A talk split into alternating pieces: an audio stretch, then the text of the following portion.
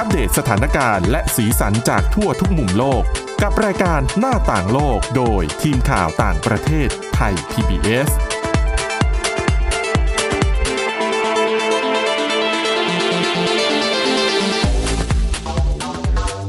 ต้อนรับคุณผู้ฟังสู่รายการหน้าต่างโลกนะครับ ชวนกันมาอัปเดตสถานการณ์และสีสันจากทั่วทุกมุมโลกกับทีมข่าวต่างประเทศไทย PBS พบกันได้ทุกวันจันทร์ถึงวันศุกร์นะครับ วันนี้พบกับพวกเรา 3 คน คุณกรีนจิราวัตรมาสุข น้องจันจิรศักดิ์จันแก้ว และผมก้าวพงศธรสุขพงศ์ครับ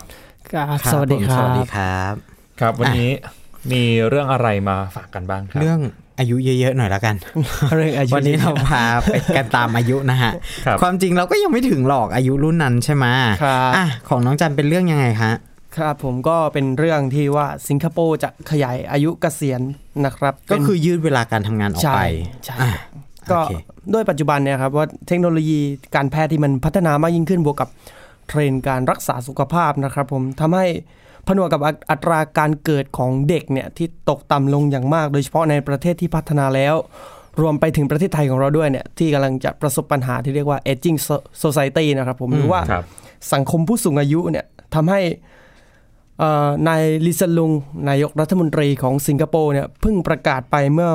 วันชาติที่ผ่านมาว่า รัฐบาลของสิงคโปร์จะผลักดันในการขยายอายุเกษียณจากเดิมเนี่ย 62 ปีไปเป็น 65 ปี แล้วก็จะขยายอายุของผู้สูงวัยที่จะได้รับการจ้างงานให้กลับไปทำงานภายในองค์กรเดิมเนี่ยจาก 67 ปีไปเป็น 70 ปีนะครับผม โดยรัฐบาลเนี่ยก็จะเพิ่มอัตราเงินสมทบเข้ากองทุนบำเหน็จบำนาญเพื่อให้ปี 2030เนี่ยทำให้แรงงานในวัย 60 ปีเนี่ยจะได้รับเงินในอัตราที่เต็มนะครับ ก็เรียกว่า ขยายเป็นการวิธีการแก้ไขปัญหาแบบสังคมเอจิ้งโซซายตี้ที่ที่ตรงจุดอย่างหนึ่งเหมือนกันนะครับ เอาจริง ๆ คือเรารู้เรามีความรู้สึกว่าเออ คือในประเทศที่ที่เขาค่อนข้างจะเจริญแล้วเนี่ยครับประชาชนเนี่ยก็จะมุ่งมั่นกับการทำงาน การสร้างฐานะการสร้างอาชีพใช่โดยที่ลืมจุดหนึ่งของชีวิตไปก็คือการมีครอบครัว การมีบุตร เพราะฉะนั้นอัตราการเกิดเนี่ยมันน้อยมันต่ำอยู่แล้ว เพราะฉะนั้นแต่ว่าในขณะเดียวกันเทคโนโลยีเอ่ยเทรนด์การใส่ใจสุขภาพเอ่ยอะไรเอ่ยเนี่ยมันทำให้คนอายุยืนขึ้น มันจะขยายอายุใช่ เพราะฉะนั้นเนี่ย สังคมสูงวัยก็จะมากกว่าเด็กที่เกิดใหม่เพื่อจะมาเป็นแรงงานหรือว่ามาเป็นบุคลากรของชาติ เพราะฉะนั้นเนี่ยอย่างที่ผมกับคุณก้าวเคยไปเคยไปงานอาเซียนที่สิงคโปร์ก็จะเห็นว่าในในศูนย์มีเดียเพรสเนี่ยก็จะมีคนแก่เนาะอาม่ากำลังจะพูดอากงถึงพอดีว่า จริง ๆ เขารู้จักการที่เปิดโอกาสให้คนใช่กลุ่มเนี้ยกลับมาทำงานอีกครั้งหนึ่งคือเอาจริง ๆ ไม่ได้แข็งแรงเท่ากับ คนวัยหนุ่มวัยสาวหรอกครับ แต่ว่าก็มีความถือถาดแล้วก็เก็บตามโต๊ะต่าง ๆ แต่เก็บได้เรียบร้อยคือลักษณะเป็นแม่บ้านจริง ๆ อะอืมเก็บได้เรียบร้อยแล้วก็คือเราวางปุ๊บมาเก็บเราวางปุ๊บมาเก็บคือเก็บทีละแก้วสองแก้วก็เก็บ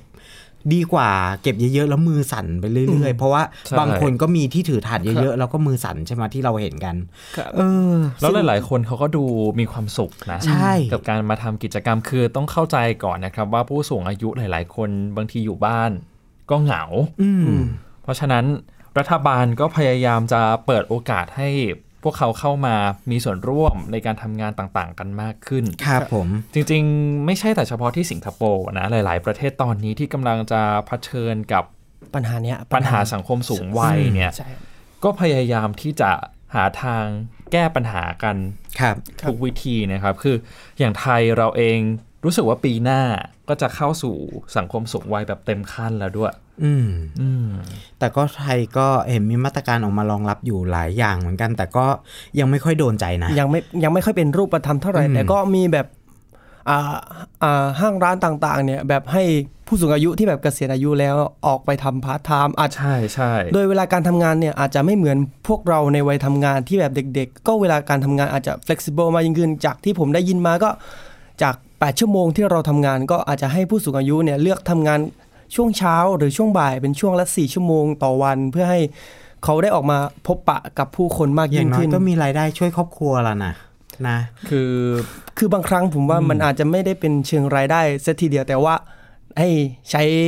ใช้โอกาสใช้เวลาที่อะจากปกติผู้สูงอายุเนี่ยอาจจะนอนดูทีวีอยู่บ้านอะไรเงี้ยก็คือได้ออกมาทำกิจกรรมข้างนอกอืมนั่นเองนะครับ ครับผมแล้วคือหลาย ๆ คนก็ยังมีกำลังยังมีความต้องการที่จะทำงานอยู่นะครับ จากใช่อาจากประสบการณ์ตรงแบบเนี้ยคุณพ่อคุณแม่ก็ยังอยากจะทำงานอยู่เหมือนกัน แต่ว่าอืมเกษียณอายุแล้ว อืมนะก็พยายามศึกษาตรงนั้นตรงนี้ ใช่ อืมอันนี้ก็เป็นเรื่องราวที่น่าสนใจ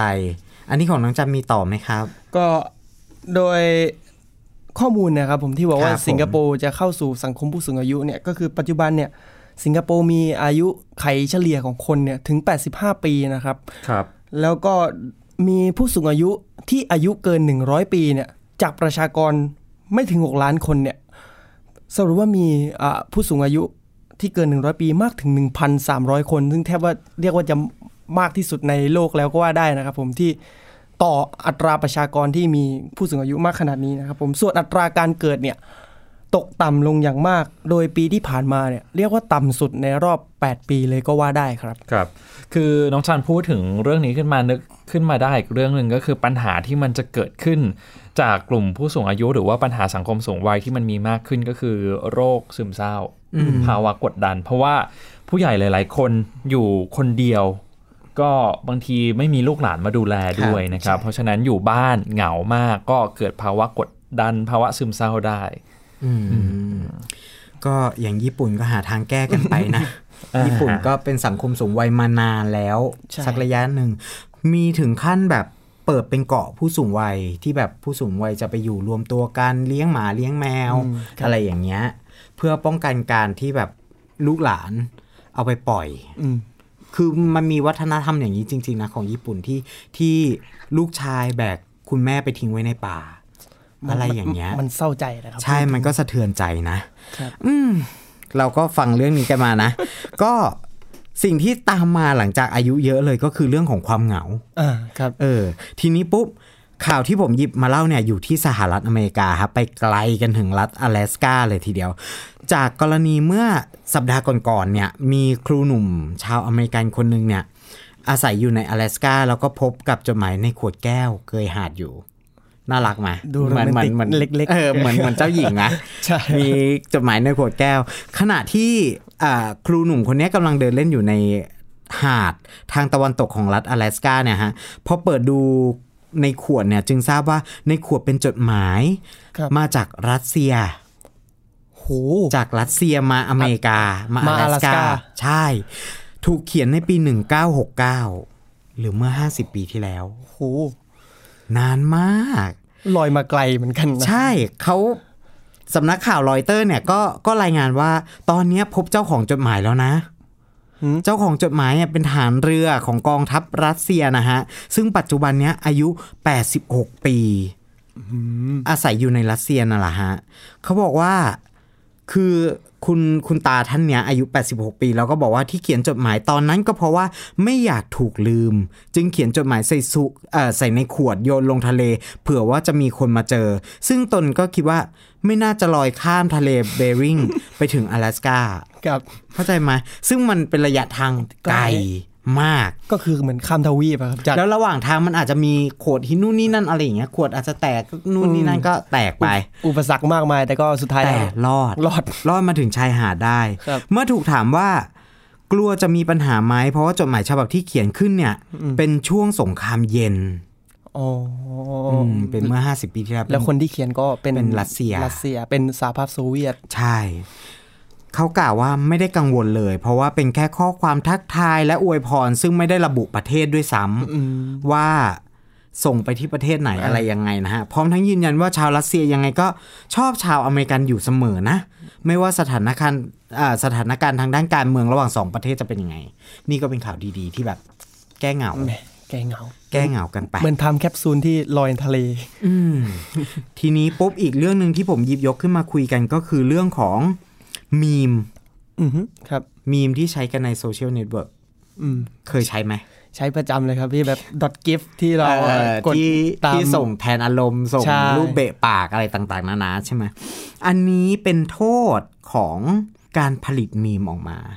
คือต้นเรื่องเนี่ยเขาเรียกตัวเองว่า Angry German Kid ก็คือเป็นเด็กที่แบบมีรูปมีมอืมแล้วแพร่หลายมาก ผมว่ายังไง หลายๆน้องจันคนก็เคยเห็น น่าจะเคยเห็นแหละผมผมพอนึกออกแล้วว่าน่าเป็นน้องคนนั้นแน่เลย ใช่พี่อ่าลักษณะในคลิปเนี่ย ก็คือเด็กคนเนี้ยมีอาการหัวร้อนขณะเล่นเกม ทุบคีย์บอร์ดครับทุบจอแตกแล้วก็ตะโกน แล้วทีนี้ปุ๊บภาพมันก็ถูกแคปออกมาแล้วก็ทำเป็นมีมในลักษณะของทุบจอแตกอะไรอย่างเงี้ยครับอันเนี้ยบอกว่าจะจะพูดยังไงดีก็คือ มันก็ควรจะเป็นเรื่องที่เป็นภาพขำขันแล้วก็จบไปเราเราอาจจะนึกว่า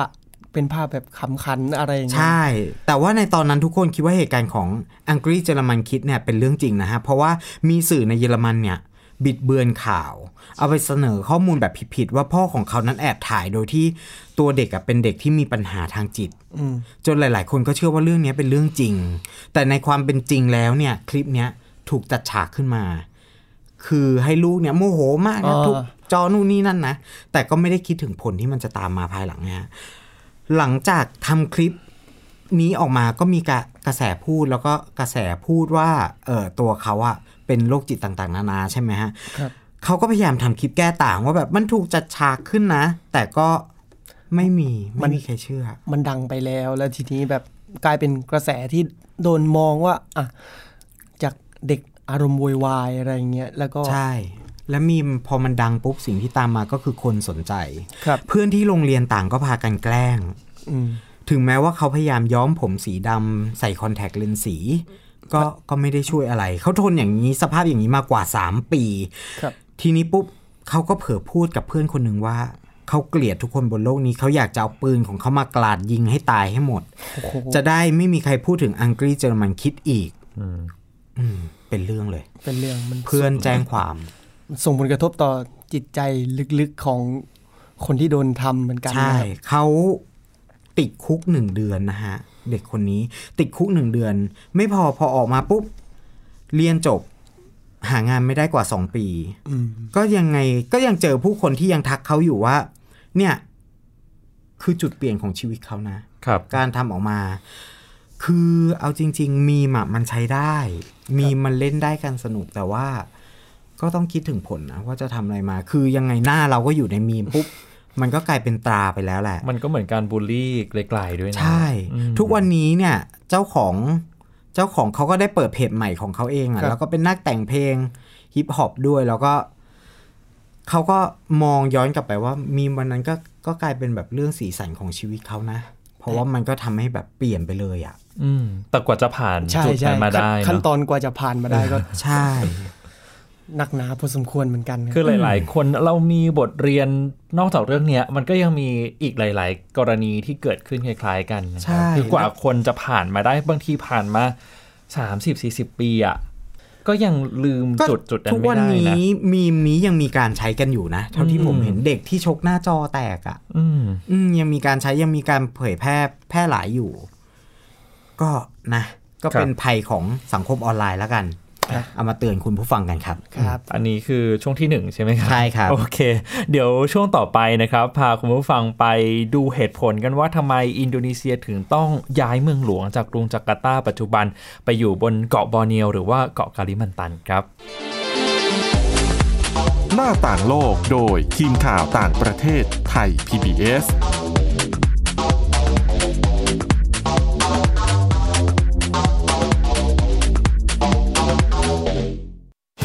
อยู่ที่ไหนก็ติดตามเราได้ทุกที่ ผ่านช่องทางออนไลน์ จากไทย PBS Digital Radio ทั้ง Facebook Twitter Instagram และ YouTube Search คำว่าไทย PBS Radio แล้วกดไลค์หรือ Subscribe แล้วค่อยแชร์ กับคอนเทนต์ดี ๆ ที่ไม่อยากให้คุณพลาดอ้อเรามีให้คุณฟังผ่านพอดแคสต์แล้วนะ บอ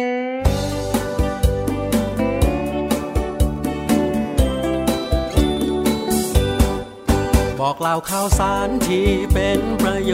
ชน์ เกษตรกรไทยรู้เท่าทัน ตั้งรับปรับตัวกับความเป็นไป วิถีชีวิตไทยมีภูมิคุ้มกัน เกษตรบ้านเรา ดตามข่าวสารการเกษตรและเรื่องราวของวิถีเกษตรไทยรอบทิศทั่วเมืองไทย ในรายการเกษตรบ้านเรา ทุกวันอาทิตย์ เวลา 12 นาฬิกา ทางไทย PBS ดิจิ Radio ฝีมือเกษตรบ้านเรา นี่คือเกษตรบ้านเรา ไทย PBS Application on Mobile ให้คุณเชื่อมโยงถึงเราในทุกที่ทุกเวลา ได้สัมผัส ติดตามเราทั้งข่าว รายการ รับชมรายการโทรทัศน์ และฟังรายการวิทยุที่คุณชื่นชอบ สดแบบออนไลน์สตรีมมิ่งชมรายการย้อนหลัง ข้อมูลกิจกรรมไทย PBS ร่วมเป็นนักข่าวพลเมือง รายงานข่าวกับเรา และอีกหลากหลายฟังก์ชัน ให้คุณดาวน์โหลดได้ฟรี ทุกระบบปฏิบัติการ ติดตามข้อมูลเพิ่มเติมได้ที่ www.thaipbs.or.th/digitalmedia มากกว่าด้วยเวลาข่าวที่มากขึ้น จะพัดพาเอาฝุ่นออกไปได้ครับ มากกว่า ให้คุณทันในทุกสถานการณ์ ตามที่กฎหมายดังกล่าวกำหนดเอาไว้ มากกว่ากับเนื้อหาเที่ยงตรงรอบด้านนำมาใช้ในคดีเมาแล้วขับ มากกว่าในทุกทางออกของสังคม ป้องกันไม่ให้ปัญหาเกิดขึ้น มากกว่ากับข่าวรอบวันในทุกมิติ เครนก่อสร้างเกิดอุบัติเหตุขึ้น มากกว่าด้วยการวิเคราะห์ที่ตรงจุด ความพยายามของภาครัฐที่จะแก้ปัญหา และมากกว่ากับทีมข่าวมืออาชีพ ข่าวไทย PBS ให้คุณได้มากกว่า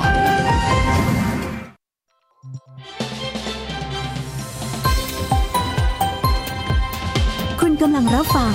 ไทย PBS ดิจิทัล Radio วิทยุข่าวสารสาระ เพื่อสาธารณะและสังคม หน้าต่างโลกโดยทีมข่าวต่างประเทศไทย PBS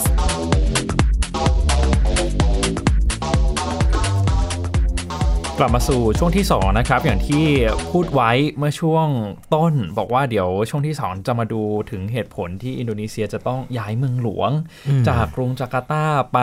อยู่บนเกาะบอร์เนียวนะครับครับผมซึ่ง กลายเป็นกระแสคลึกโครมมากเลยนะ ในช่วงกลางเดือนสิงหาประมาณวันที่ 16 สิงหาคม คือประธานาธิบดีโจโควิโดโด ผู้นำอินโดนีเซียที่เพิ่งได้รับการเลือกตั้งกลับมาอีกสมัยหนึ่งเนี่ยนะครับ ได้ถแถลงนโยบายต่อรัฐสภา อย่างเป็นทางการด้วยขอเสนอให้ย้ายเมืองหลวงก็คือกรุงจาการ์ตาปัจจุบันเนี่ยย้ายไปอยู่ในเมืองบนเกาะบอร์เนียวอย่างเป็นทางการนะครับ แล้วก็เขาบอกว่าการย้ายเมืองหลวงจะแสดงให้เห็นถึงความก้าวหน้า ที่ก้าวกระโดดของอินโดนีเซีย แล้วก็สะท้อนให้เห็นถึงความเท่าเทียมทางเศรษฐกิจ และความยุติธรรมด้วยครับผมคือช่วงเดือนพฤษภาคมที่ผ่านมาเนี่ยผู้นำอินโดนีเซียก็เดินทางลงพื้นที่ไปตรวจสอบเมืองต่างๆ บนเกาะบอร์เนียวนะครับมีอยู่ 3 เมืองด้วยกันที่เป็นออปชันเป็นทางเลือกเอให้อเป็ให้นกับตัวเลือก อินโดนีเซียว่าจะเลือกเมืองไหนจะเคาะเมืองไหนเป็นเมืองสุดท้ายนะใช่ครับ ซึ่ง ทำไมถึงต้องย้ายมันก็มีเหตุผลอยู่นะครับ คืออย่างนี้กรุงจาการ์ตาเมืองหลวงปัจจุบันเนี่ยประชากร ตีเป็นตัวเลขกลมๆ ประมาณไม่ต่ำกว่า 10 ล้านคนอืมถือว่าเยอะมากเยอะมากนะครับ ทีนี้พอ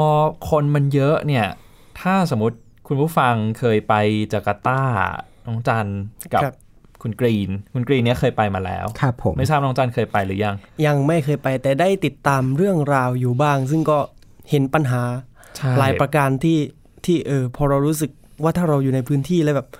เออถ้าเจอปัญหานี้ค่อนข้างที่จะเป็นปัญหาแบบทางตันเหมือนกันนะครับ ใช่ครับคือถ้าเคยไปเจอการจราจรในจาการ์ตาเนี่ยจะรู้เลยว่ากรุงเทพนี่คือน้องๆไปเลยนะครับใช่คือจาการ์ตาเนี่ยรถติดมาก มันเป็นสาเหตุที่เป็นผลพวงมาจาก จำนวนประชากรที่เยอะเนี่ยแหละ พอจะคนอาศัยเยอะมากขึ้น การใช้รถยนต์ส่วนตัวเนี่ยก็มีมากอืมประกอบกับในจาการ์ตาก็ยังไม่ได้มีระบบขนส่งสาธารณะที่มันได้มาตรฐานสักเท่าไหร่พูดกันคตรับรงๆ เพราะว่าอย่างรถโดยสารเนี่ยล่าสุดก็เพิ่งปรับโฉมใหม่นะครับ แต่ว่าก่อนหน้านี้ก็จะเก่าครับนะแล้วไม่มีรถไฟฟ้าด้วย รถไฟฟ้าอ่าฮะเพิ่งเปิด เมื่อช่วงประมาณ ไม่กี่เดือนที่ผ่านมาเองถ้าส่วนผมรถจำได้ ส่วนรถส่วนบุคคลที่วิ่งอยู่ตามถนนก็คือก็มีปัญหากันอย่างเงี้ยฮะเวลาวิ่งไปบนถนนก็จะมีบีบแต่ใส่กันอืมปาดกันชนกันจ่ายเงินเคลียร์บีบแต่ใส่กันวนวนเป็นวนจรอย่างเงี้ยกว่ากว่าจะไปถึงจุดหมาย แล้วมันจะต้องผ่านทุกจุดทุกจุดแล้วมันติดมากอะคืออะปัจจัยหลักๆ ก็คือคนเยอะนะครับสิครับมากกว่า 10 ล้านคน แล้วก็การจราจรติดขัดรถราเนี่ยเยอะมาก ต่อมาก็คือแผ่นดินสุดตัวครับ คือคนอินโดนีเซียเขาจะสูบน้ำบาดาลมาใช้ครับ ซึ่งมันเป็นผลจากการที่ว่าโครงสร้างพื้นฐานของอินโดนีเซียเนี่ยไม่ได้ไม่ได้ดีมากไหมครับ เพราะว่าแบบระเหมือนระบบใช่คปรัระบปาอะไรเงี้ยเหมือนเขาจะ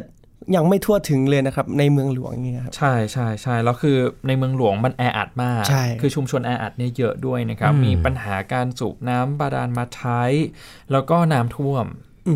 ในหลายพื้นที่คือเวลาฤดูฝนทีเนี่ย หลายพื้นที่ก็จะถูกน้ำท่วมกีดขวางการจราจรมากนะครับ ที่เราไปมันก็เฉอะแฉะทุกทุกมุมเลยเนาะอืม อืม แล้วเขาก็บอกว่ามีการ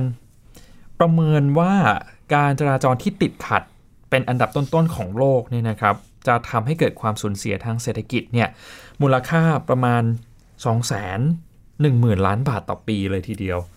เรื่อยๆเป็นปัจจัยที่ทำให้ผู้นำอินโดนีเซียเนี่ยเลือกที่จะย้ายเมืองหลวงอืมครับแล้วก็เรื่องของน้ำบาดาลนะครับ คือเมื่อกี้ที่พูดไว้ ในแต่ละปีเนี่ยมีปัญหาการใช้น้ำบาดาลปริมาณมหาศาลจนทำให้แผ่นดินสุดตัว ประกอบกับณปัญหาน้ำทะเลที่หนุนสูงด้วยทำให้ผู้เชี่ยวชาญด้านสิ่งแวดล้อมประเมินว่าพื้นที่ 1 ใน 3 ของจาการ์ตาจะจมอยู่ใต้น้ครับำในอีก 31 ปีข้างหน้า ซึ่งมันก็ ไม่ได้ไกลมากไม่ได้ไกลนะครับมากเลยทีนี้ก่อนหน้าเนี้ยน้องจันก็เคยมีโอกาสไปครับงานวันชาติใช่ครับของอินโดนีเซีย แล้วก็สัมภาษณ์ท่านทูตเรื่องนี้ด้วยใช่ไหมครับ ก็ท่านทูตก็วันนั้นเนี่ยไปสัมภาษณ์ก็คือท่านโจโกวิโดโดเนี่ยได้แถลงครับก่อนวันชาติหนึ่งปี แล้วก็งานวันชาติจัดขึ้นที่สถานทูตอินโดนีเซียประจำประเทศไทยนะครับอืมซึ่งผมก็ได้สัมภาษณ์ท่านทูตท่านทูตก็ยืนยันว่า ประเด็นเนี้ยเป็นประเด็นที่คิดกันมานานแล้ว แล้วก็เป็นเรื่องจริงนะครับผมครับแล้วก็สำคัญตรงที่ว่าท่านทูตได้ให้ความเห็นไว้น่าสนใจว่าที่เลือกกาลิมันตันเนี่ยเพราะว่าด้วยลักษณะที่เรียกว่าใจกลางทางภูมิศาสตร์ เพราะว่ากาลิมันตันเนี่ยแทบจะอยู่ศูนย์กลางของอินโดนีเซียทั้งประเทศ โดยลักษณะประเทศของอินโดนีเซียเนี่ยเป็นหมู่เกาะหลาย ๆ เกาะใช่ไหมอืครับ แต่กาลิมันตันเนี่ย มันอยู่ตรงกลาง ซึ่งต่างจากจาการ์ตาที่ถ้าเรามองจากแผนที่โลกเนี่ย มันจะเยื้องไปทางซ้ายอืมสักนิดหนึ่งนะครับผม อันนี้คือเหตุผลที่ท่านทูตได้ให้ข้อมูลไว้กับผมนะครับผมอืมคือผมไปค้นเรื่องเมืองที่มีโอกาสทรุดตัวเร็วที่สุดในโลกด้วยนะครับ มีวันนี้คัดมาเนี่ยห้าอันดับครับใน5อันดับเนี่ยมีในอาเซียนทั้งหมด3 4 ที่ด้วยกันนะ อันดับแรกนี่ก็คือจาการ์ตาของอินโดนีเซียครับครับอันดับที่ 2 คือมะนิลาของฟิลิปปินส์ครับอันดับ 3 โฮจิมินห์ซิตี้ที่เวียดนามนะครับ อันดับทีสี่ 4 เนี่ย ไปที่สหรัฐก็คือนิวออร์ลีนส์ในรัฐลุยเซียนาและอันดับที่ 5 ก็คือกรุงเทพมหานครของไทยอืมแต่ก่อนหน้านี้ผมมีโอกาสคุยกับผู้เชี่ยวชาญ เขาบอกว่าปัญหาการทรุดตัวของกรุงเทพเนี่ยโอเคขึ้นละไม่น่าจะประสบปัญหาเหมือนกับอินโดนีเซียครับ อืมก็อาจจะโล่งไปเปลาะหนึ่งแต่หวั่นใจไม่ได้หรอกนะคุณ เพราะว่ายังไงตราบใดที่กรุงเทพยังสูบน้ำบาดาลกันใช้อยู่เนี่ย อืมมันก็ปัจจัยปัจจัยเสี่ยงมันก็ชัดเจนใช่ไหมแล้วก็การย้ายเมืองหลวงแบบนี้อินโดนีเซียไม่ได้เป็นประเทศประเทศแรกนะครับอืมคือก่อนหน้านี้อย่างที่ในเพื่อนบ้านอาเซียนของเราเนี่ยอย่างเมียนมาอืมก็มีการชัดเจนย้ายเหมือนกันนะครับอืมคือจากย่างกุ้งไปในปีดอร์แต่ก็เหมือนว่า ปัจจุบันย่างกุ้งก็ยังคงเป็นศูนย์กลางสำคัญอยู่เอาเนาะจริง ๆ เวลาเราพูดถึงเราก็ยังพูดถึงเอ้ยเมืองหลวงใช่เรายังคุ้นชินว่าเมืองหลวงยังเป็นย่างกุ้ง คืออใช่ไหมเหมือนการย้ายเมืองหลวงที่ผู้มีอำนาจหรือผู้นำประกาศเนี่ย มันจะเป็นไปในเชิงที่เรียกว่า ย้ายศูนย์ราชการหลักของประเทศเนี่ยไปยังจุดนั้นมากกว่าแต่ แต่ในเมืองเมืองเมืองหลวงเดิมเนี่ยที่มีพื้นฐานทางโครงสร้างทางเศรษฐกิจอะไรเงี้ยก็อาจจะมีบางส่วนที่ยังอยู่ตรงนั้นอยู่เหมือนใช่เดิมใช่ ก็คล้ายๆกับมาเลเซียเหมือนกันใช่ที่ครับมีผมปุตราจายาใช่แล้วก็กัวลาลัมเปอร์ใช่ไหมครับใช่ก็ศูนย์กลางทางเศรษฐกิจก็ยังอยู่ที่กัวลาลัมเปอร์อยู่ แต่ว่าหน่วยงานภาครัฐต่างๆ ก็ไปที่ปุตราจายาอืมอืมเป็นเรื่องราวที่นำมาฝากคุณผู้ฟังในวันนี้นะครับ คุณผู้ฟังสามารถฟังรายการได้ที่ www.thaipbsradio.com หรือว่าฟังผ่านพอดแคสต์นะครับ ค้นหาคำว่าหน้าต่างโลก แล้วก็สามารถอัปเดตสถานการณ์ต่างประเทศกับเราได้ทุกที่ทุกเวลาด้วยครับ สัปดาห์หน้าเดี๋ยวยังอยู่ที่เรื่องของการย้ายเมืองหลวงของอินโดนีเซียกันต่อครับผมนะครับวันนี้เราทั้ง 3 คนลาไปก่อน สวัสดีครับ สวัสดีสวัสดีคครัรับบติดตามรับฟังรายการย้อนหลังได้ที่เว็บไซต์และแอปพลิเคชันไทย PBS Radio Thai PBS Digital Radio วิทยุข่าวสารสาระ เพื่อสาธารณะและสังคม